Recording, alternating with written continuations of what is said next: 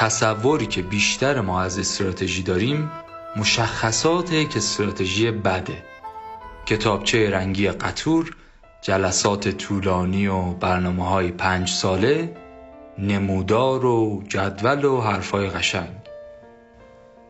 ولی استراتژی این نیست. این کتاب همه خرافات در مورد استراتژی رو رد می‌کنه و تفاوت استراتژی خوب و بد رو روشن می‌کنه. استراتژی خوب استراتژی بد از ریچارد روملت.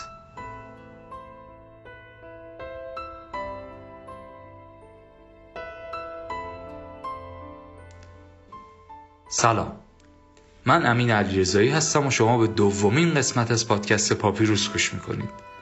پاپیروس پادکستیه که تو هر قسمت من یک کتاب رو انتخاب می‌کنم و مختصری ازش برای شما تعریف می‌کنم. این پادکست به صورت فصلی منتشر خواهد شد و فصل اول اختصاص داره به کتابهایی در حوزه استراتژی. قسمت قبلی در مورد کتاب هفت پرسش استراتژی بود و این قسمت استراتژی خوب استراتژی بد.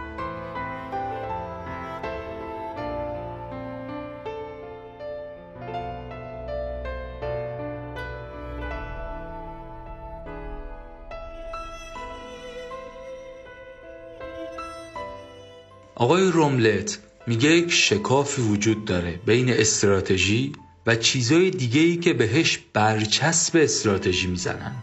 یه عالم کتاب چاپ می‌کنن مدرک دکترا میدن مقاله میدن سمینار می‌ذارن مشاوره میدن. با این کاراشون از عمق مفهوم استراتژی کم کردن. شده مثل پارچه توری. چهار تا مثال میزن از مسائل این مدلی. اولیش میگه آقا استراتژی شده تیکه کلام. می‌خواد راجع به بازاریابی حرف بزنه. اسم سمینار رو می‌گذاره استراتژی بازاریابی. می‌خوان یه شرکت دیگر رو بخرن اسم کارشون رو می‌ذارن استراتژی رشد. استراتژی فروش استراتژی خرید استراتژی خدمات پس از فروش استراتژی قیمت گذاری کافیه یکی قیمتاشو بیاره پایین. میگن فلانی از استراتژی قیمت پایین استفاده می‌کنه. ولی استراتژی این حرفا نیست. دومین مسئله اینه که استراتژی رو با چیزهای دیگه قاطی می‌کنن. مثلا با رهبری با نوآوری خلاقیت با حرفای انگیزشی. مثلا میگن سال بعد ما فروش رو دو برابر می‌کنیم بهرهوری رو افزایش میدیم ده درصد بیشتر سود می‌کنیم از این حرفا. یه بیانیه ما می‌توانیم در میارن یه طرحی بهش میدن رنگی چاپ می‌کنن میچسبونن در دیوار. اسمش هم می‌ذارن استراتژی. واقعیت اینه که حرفای انگیزشی بد نیست خیلی هم خوبه ولی استراتژی نیست. یا بعضی استراتژی رو با رهبری اشتباه می‌گیرن. بعد رهبری رو هم یه ویژگی ذاتی می‌دونه. میگه من از بچگی تو کوچه گل کوچیک بازی می‌کردم کاپیتان بودم یار میکشیدم. کار به این قسمت رهبریش نداریم ولی هر چی که هست استراتژی رهبری هم نیست. کاری که استراتژی می‌کنه اینه که مسیر رو مشخص می‌کنه. در عوض رهبری قوی کمک می‌کنه که تیم بتونه از اون مسیر عبور کنه. مسئله سوم آقای روملت اینه که اگر هیئت مدیره تصمیمی بگیره میشه تصمیم استراتژیک. یعنی انگار استراتژی مال سطوح بالای سازمانه. این کار هم میگه غلطه. استراتژی به سطح و رتبه سازمانی ربطی نداره. استراتژی یک مجموعه منسجم از تحلیل سیاست و اقدامه. حالا جلوتر بیشتر توضیح میدیم این حرف رو. چهارمین مسئله کتاب هم اینه که استراتژی هدف گذاری هم نیست. اگه آخر سال جمع میشید برای سال بعد هدف گذاری می‌کنید که چقدر تولید کنید چقدر سود کنید بعد سال بعد هم نمی‌رسید و میگید استراتژی مهم نیست اجرا مهمه شما استراتژی رو اشتباه شناختی برادر. هدف گذاری سالانه هم البته لازمه. خیلی هم خوبه. ولی استراتژی نیست. استراتژی اصلا در مورد اجراست. در مورد مسیر دستیابی به هدفه. تعریف رو یادمونه دیگه. مجموعه منسجم از تحلیل، سیاست و اقدام. کتاب به سه تا بخش کلی تقسیم میشه. بخش اول در مورد مشخصات استراتژی خوب و استراتژی بده. حرفش هم اینه که استراتژی خوب معمولی نیست استثناست. استراتژی خوب غیر منتظر است. یعنی اصلا ویژگیش همینه که چون استراتژی خوب رو همه ندارن یکی که داره میشه شاخص. مثل اکثر کتاب های خوب بیزنسی این کتاب هم پر از مثاله. مثال های از کسب و کار و از جنگ. می‌دونید دیگه اصلا خاستگاه استراتژی جنگه. مثالی میزن از جنگ ترافالگار یکی از بزرگترین و معروفترین و مؤثرترین جنگ های دریایی.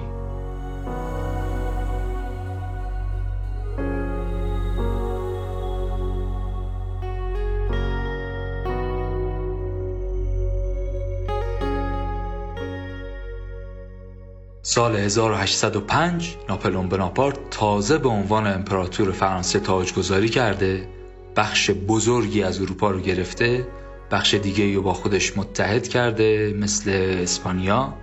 و حالا می‌خواد بره سراغ بریتانیا. دسامبر سال 1805 ناپلئون نیروی دریایی عظیمی رو از کشتی های فرانسه و اسپانیا تدارک می‌بینه برای حمله و تصرف بریتانیا. جنگ حوالی ترافالگار اتفاق میفته پایین اسپانیا نزدیک تنگه جبل الطارق ناوگان مشترک فرانسه و اسپانیا با 33 کشتی با ناوگان بریتانیا روبرو شد. بریتانیا 27 کشتی داشت یعنی 20 درصد کمتر.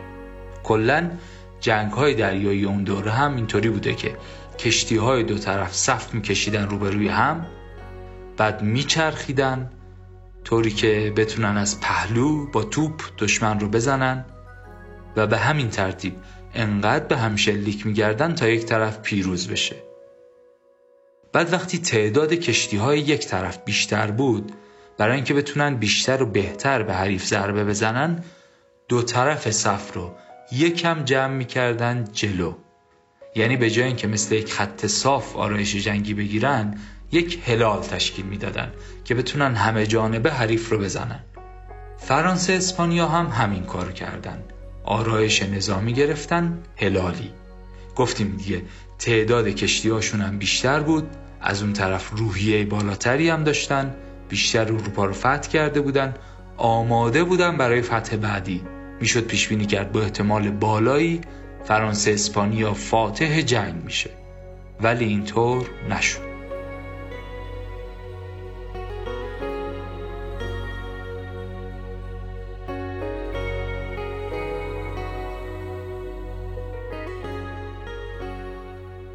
لورد نلسون دریا سالار و فرمانده بریتانیا بود.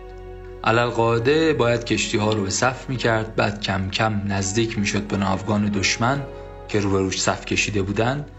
یکم توصیه به این که با دقت شلیک کنید سریع باشید قوی باشید امید داشته باشید ما می توانیم از این مدل حرفا. ولی این کار رو نکرد. ایشون با یک حرکت عجیب کل کشتی ها رو تو دو تا ستون مرتب کرد. و مستقیم زد به قلب دشمن.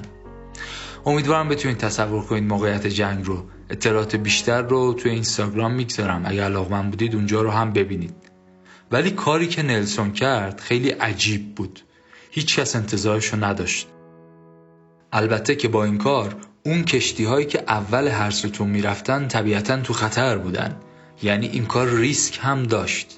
ولی آقای نلسون فکر کرد که توپچی های فرانسه و اسپانیا کم تجربه ترن دریا هم طوفانی ایشالله می‌زنیم. آخر اون روز فرانسه اسپانیا دو سوم کشتیهاش رو از دست داده بود و بریتانیا یک دونه تلفات هم نداد. اینجوری شد که با یک استراتژی خوب بریتانیا با 20 درصد کشتی کمتر پیروز اون جنگ شد. اسم لورد نلسون تو تاریخ ماندگار شد و برتری نیروی دریایی بریتانیا برای یکونیم قرن تضمین شد. استراتژی خوب همیشه به همین سادگیه. همینقدر غیر منتظر است و نتایجش هم همینقدر چشمگیر و ماندگاره.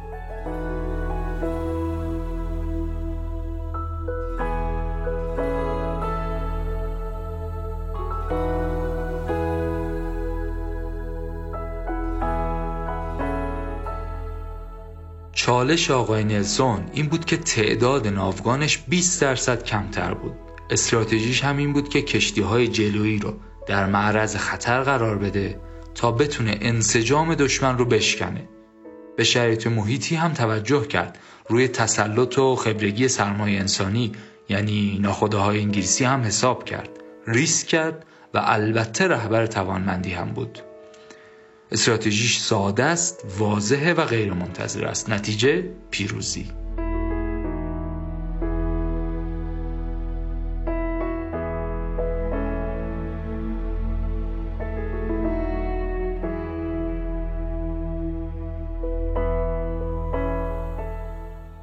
کتاب کتاب فوق ایه سال 2011 منتشر شده و انتشارات آریانا با ترجمه آقای بابک و تندوس اونو چاپ کرده.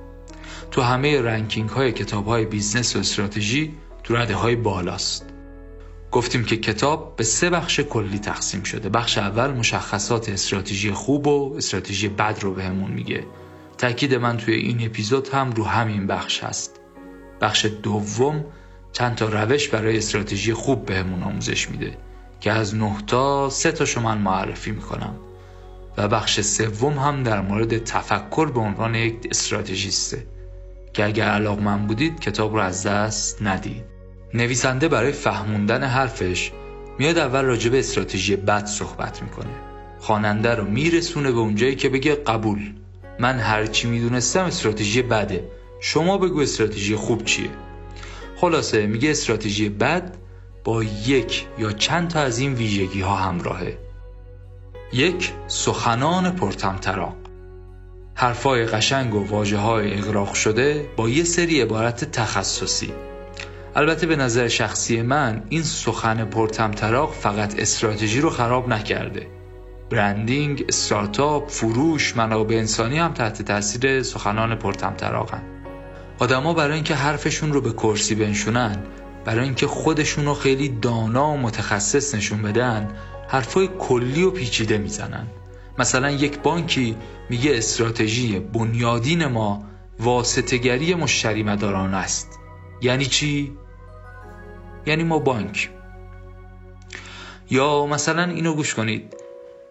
شرکت گاز استان فلان به عنوان یکی از شرکت های زیر مجموعه شرکت ملی گاز با ترویج فرهنگ استفاده بهینه و ایمن از گاز طبیعی متعهد به ارائه خدمات مستمر و ایمن گازرسانی در بخش های تجاری و عمومی و خانگی و همچنین ایجاد زیرساخت های لازم جهت فلان و بیسان و از این داستان است. یعنی چی؟ یعنی ما شرکت گازیم اینی که خوندم البته از کتاب نبود واقعی بود. اگه گوگل کنید سند برنامه‌ریزی استراتژیک شرکت گاز خودتون می‌تونید دو تا نمونهش رو ببینید. همه نشانه های استراتژی بد رو هم داره. پس چی شد؟ نشونه اول این که گفتیم استراتژی بد پر از سخنان پرتمطراق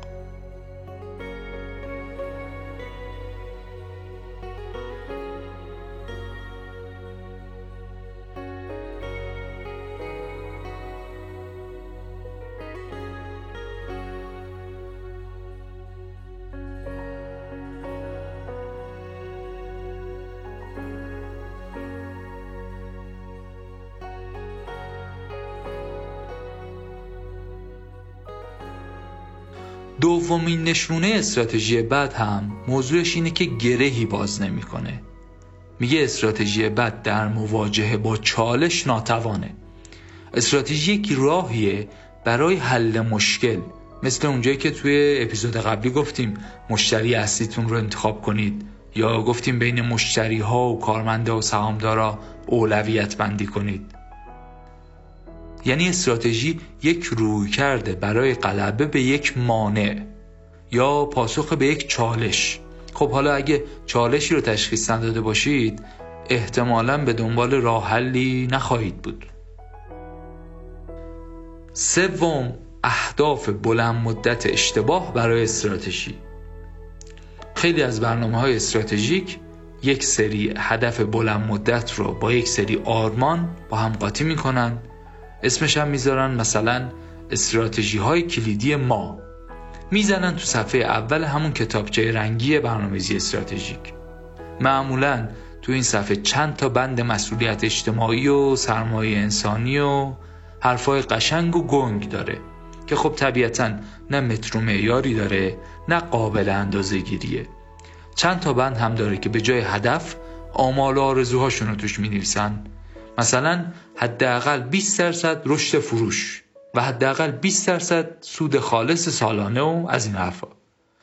بعد اگر ازشون بپرسی چجوری قراره به اینا برسی یه سری نقل قول از آنتونی رابینز و سیلوستر سالونه ردیف می‌کنن که ما باید بخوایم و سخت تلاش کنیم تا بتوانیم.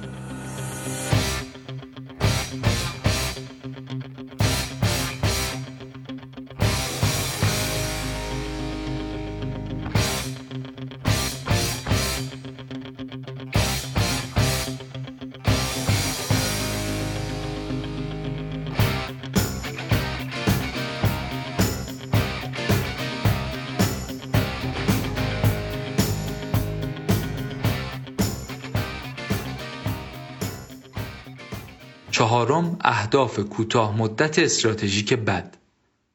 اگه اهداف بلند مدت بدی تعریف کنیم احتمالا اهداف کوتاه مدت بدی هم تعریف خواهیم کرد. دو حالت داره. حالت اول اینکه همون شکل و شمایل آمال و آرزو داره. حالا تو دوره زمانی کوتاهتر یا تو سطح کوچکتر مثلا در حد یک دپارتمان. گفتیم مشکل این نوع هدف اینه که دور از دسترسه و گفته نشده چجوری باید بهش برسیم. حالت دوم که اهداف کوتاه مدت بد میشه اینه که میان کل شرح وظایف دپارتمان رو براشون می‌نویسن به عنوان هدف کوتاه مدت. اینم از اون نشونه های استراتژی بده. کتاب تو این مسائلی که ما اینجا اشاره می‌کنیم مثال میاره استدلال می‌کنه دقیق و عمیق میشه تو تحلیلشون. مثلا میگه مدیر می‌بینه یا حس می‌کنه عملکرد ضعیفه. بعد اینو به عنوان یک چالش در نظر می‌گیره. چهار تا مشاور میاره. اهداف بلند مدت و کوتاه مدت تعیین می‌کنه که کارمندا باید بیشتر کار کنن. مثلا تو ارتباط مشتریان بیشتر تماس بگیرن یا اون یکی ها بیشتر بفروشن بیشتر تلاش کنن اون یکی ها بیشتر بیل بزنن. قافل از اینکه اگه عملکرد ضعیفه خود این ضعیف بودن عمل کرد چالش نیست.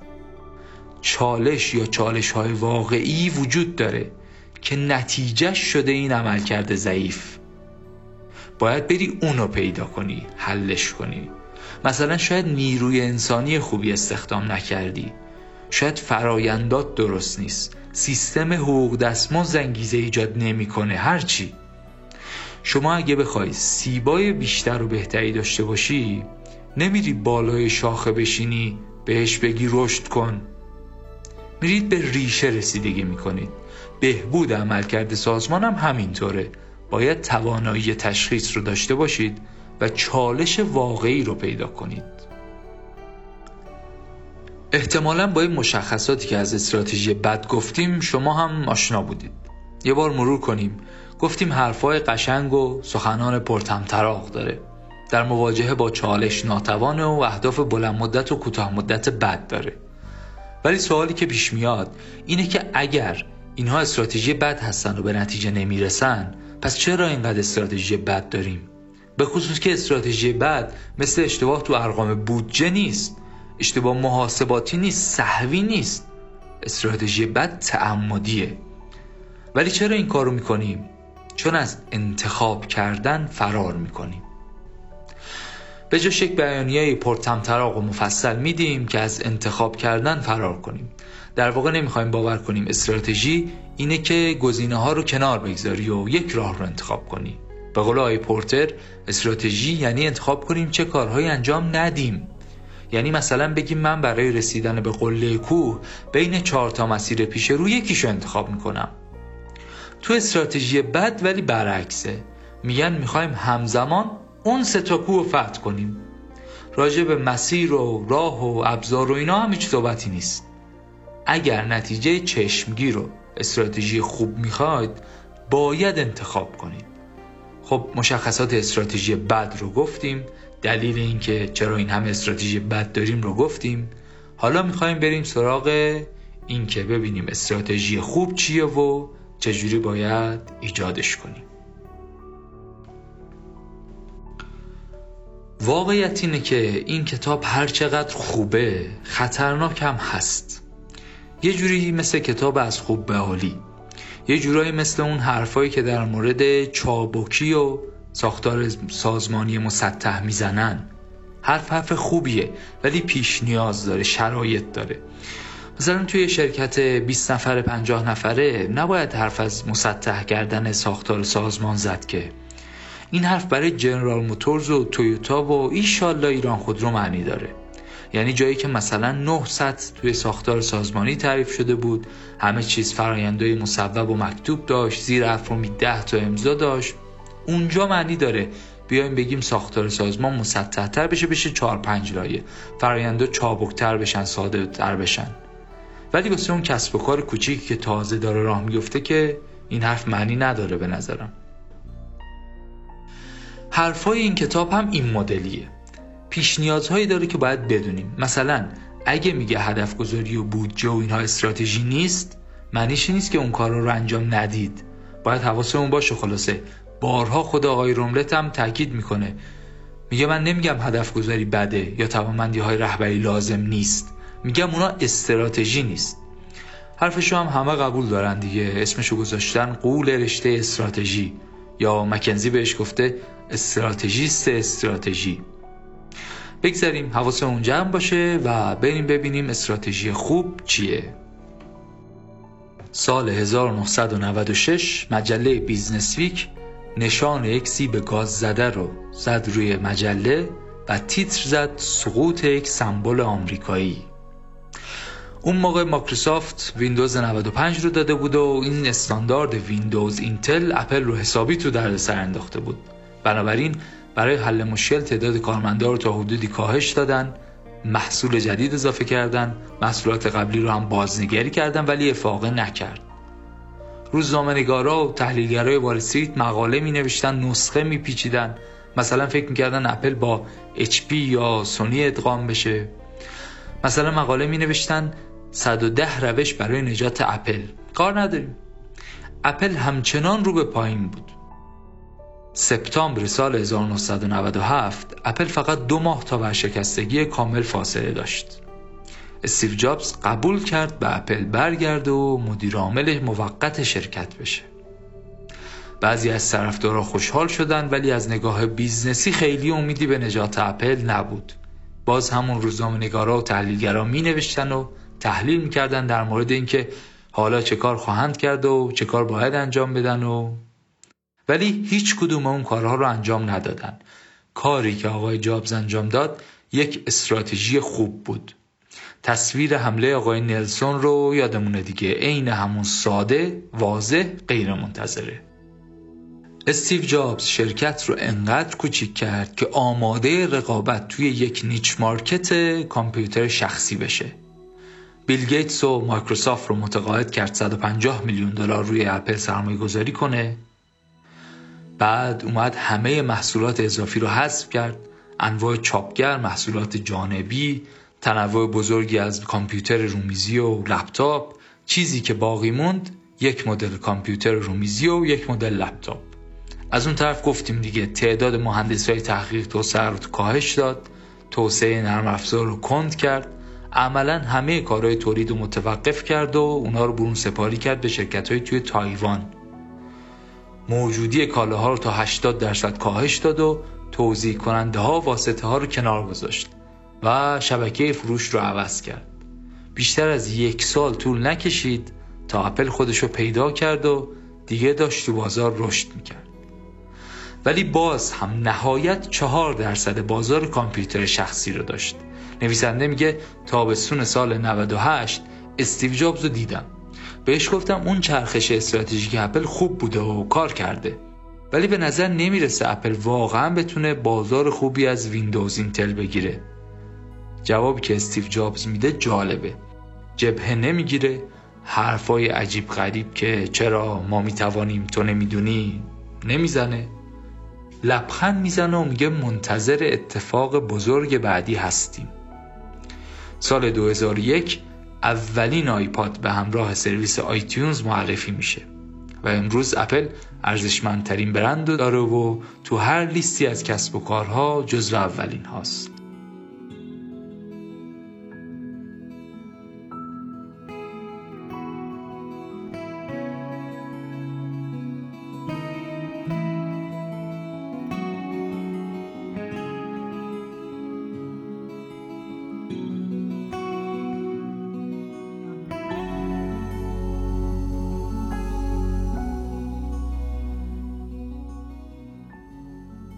استراتژی خوب اینطوریه. سخت به دست میاد به ندرت اتفاق میفته و نتایج چشمگیری هم داره.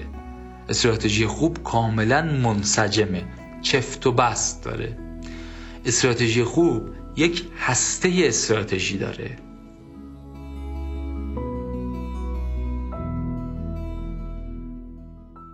البته که استراتژی شامل اجزا و جزئیات زیادیه. ولی استراتژی خوب حتما یک هسته منسجم داره.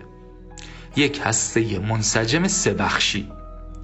اول تشخیص دوم سیاست راهنما و سوم اقدامات منسجم. تشخیص یعنی قضاوت درباره معنی واقعیت ها اینکه روندهای بازار به چه سمت و سوی داره میره چه تغییراتی تو ذائقه مشتری داره به وجود میاد نسل جدید منابع انسانی چی می‌خواد داده ها رو چطور باید تحلیل کنیم و از این حرفا. برای اینکه یک استراتژی خوب داشته باشیم باید بتونیم چالش ها رو به خوبی تشخیص بدیم. موقعیت رو تشخیص بدیم. اگه بتونیم تشخیص درست داشته باشیم شاید بتونیم یک سیاست راهنمای خوب هم اتخاذ کنیم.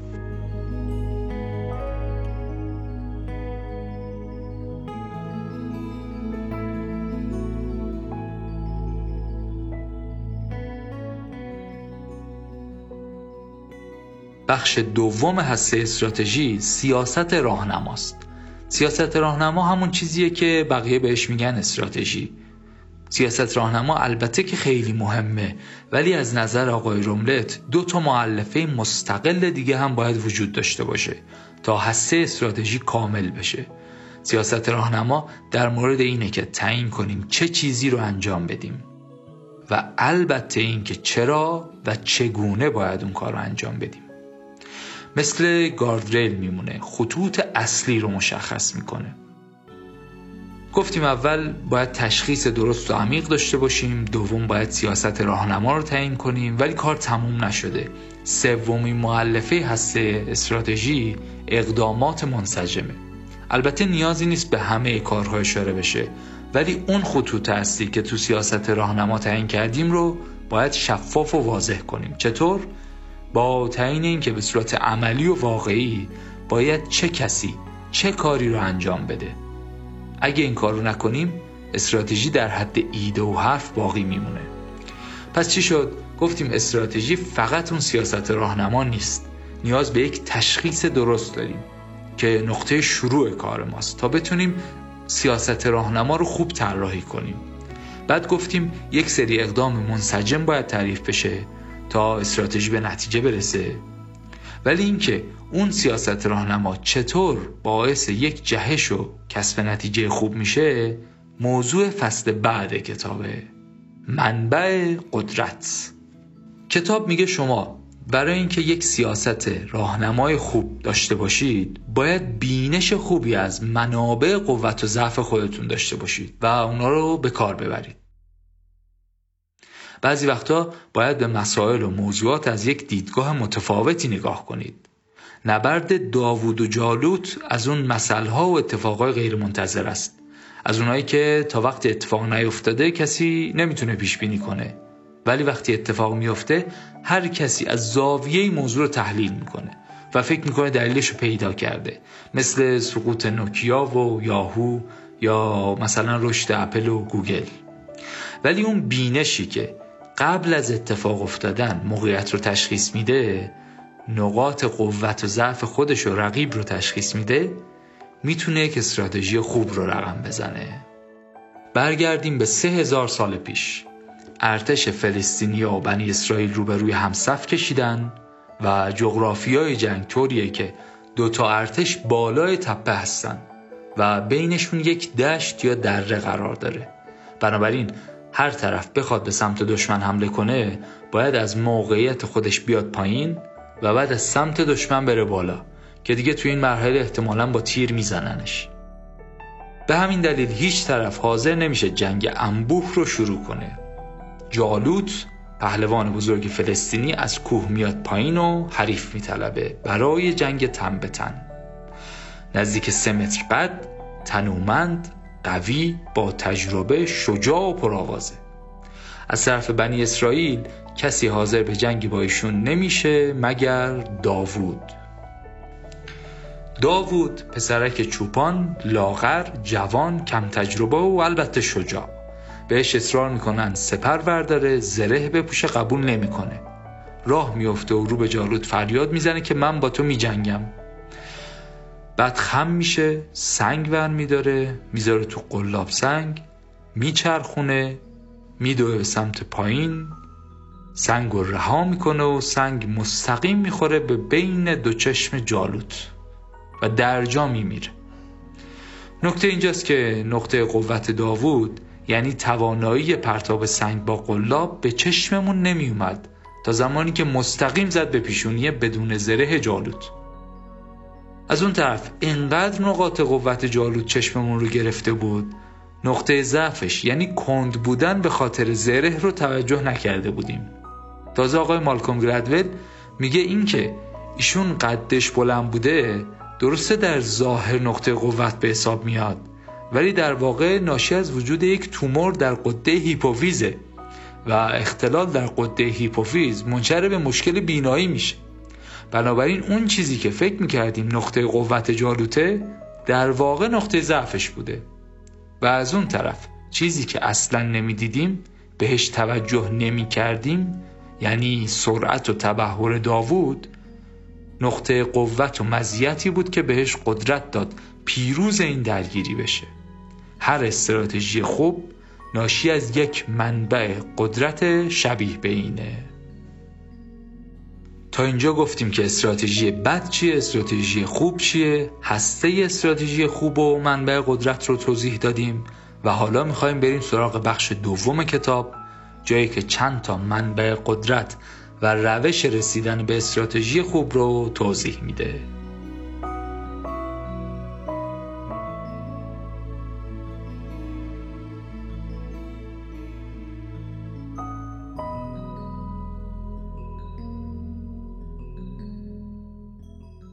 کتاب توی بخش دوم نه تا فصل داره و نه تا منبع قدرت معرفی می‌کنه که می‌تونه کمک کنه استراتژی خوب داشته باشیم. مثل اون قدرتی که به داوود کمک کرد جالوت رو شکست بده.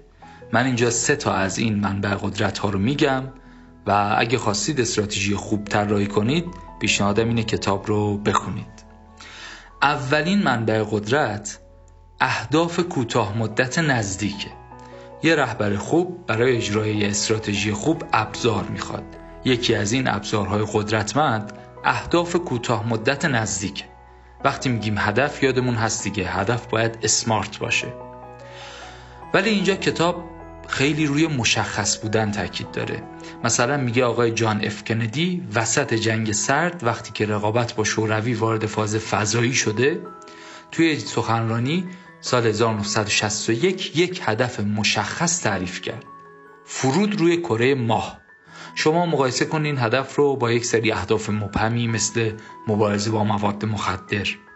نه می‌دونی منظور چیه نه میشه اندازه گیری کرد نه می‌فهمی منظور کارتل های قاچاق یا مصرف کننده ها گنگ کلن ولی اونور کاملا واضح و مشخص. بنابراین پیشنهاد کتاب اینه که اهداف واضح و قابل دستیابی تعریف کنید.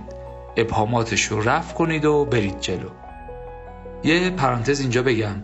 تئوری های توطعه هم در این مورد وجود داره البته. یه عده میگن اصلا این ماجرای سفر به کره ما کلا دروغ بوده. که ما اینجا کاری نداریم. بهش قضاوت هم نمیشه کرد به نظرم. یعنی حداقل من نمی‌تونم. ولی اگه می‌خواید به داستان جنگ های فضایی بیشتر بدونید پادکست خوب استرینکست رو پیشنهاد می‌کنم. استرینکست پادکستیه در مورد اتفاقات علمی و داستانهای مربوط به اون. اپیزود 54 تا 58 اون پادکست در مورد جنگ فضایی رو از دست ندید.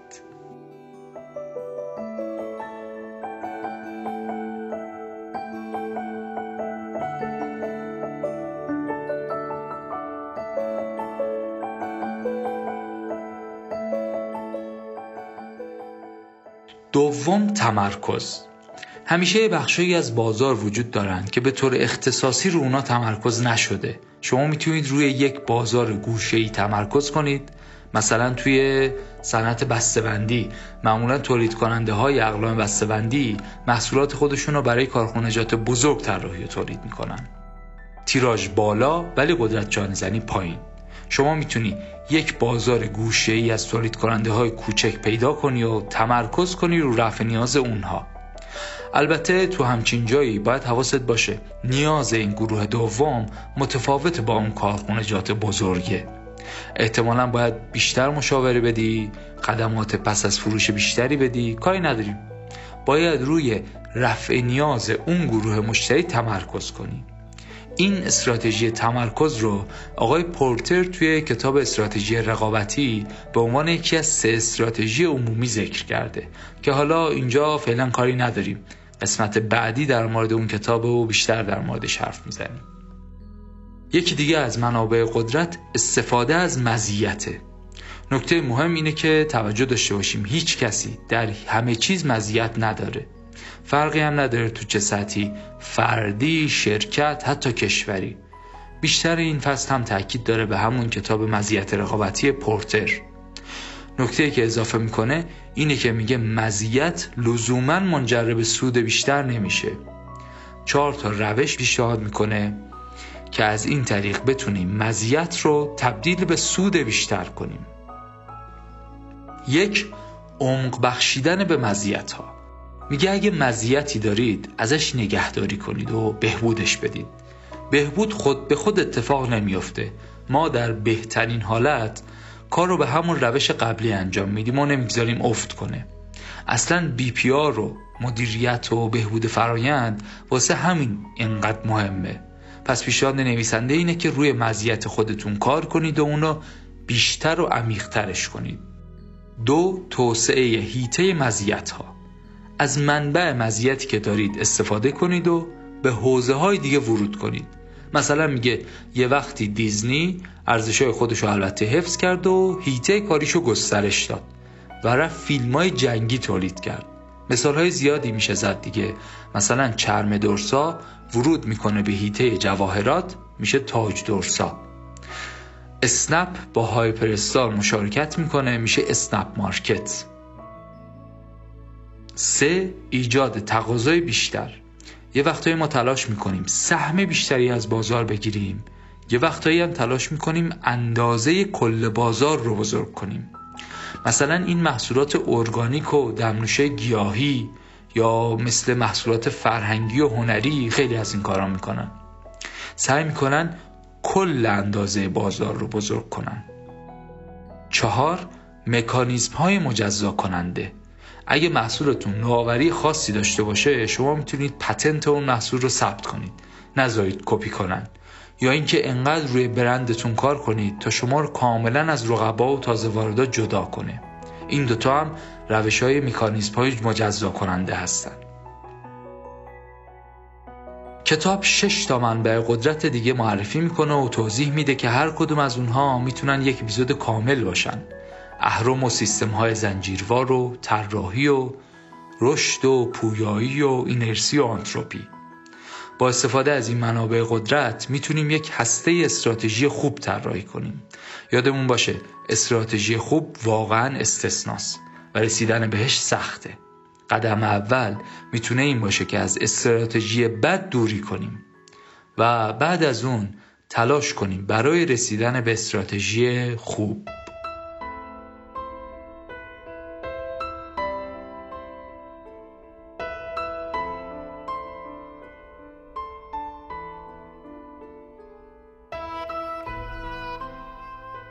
چیزی که شنیدید اپیزود دوم پادکست پاپیروس بود. ممنون از شاهین پژهان که تو تهیه و تنظیم پادکست کمکم می‌کنه. ممنون از شما که تا اینجا همراه بودید. لطفا اگر نظری یا پیشنهادی دارید از من دریغ نکنید. می‌تونید کامنت بگذارید توی اپلیکیشن های پادگیر مثل کست باکس، پادبین، گوگل پادکست، اپل پادکست یا اینکه توی شبکه های اجتماعی مثل توییتر و اینستاگرام و تلگرام با من در ارتباط باشید. نشانی ما هست پاپیروس پادکست. اگر فکر می‌کنید مطالب این اپیزود می‌تونه برای کسی مفید باشه لطفا براش بفرستید و کمک کنید به بیشتر شنیده شدن پادکست های فارسی. موضوعاتی که توی پادکست مطرح میشه همینجا تموم نمیشه. توی صفحه اینستاگرام ما می‌تونید هواشی و موضوعات جانبی مربوط رو پیگیری کنید.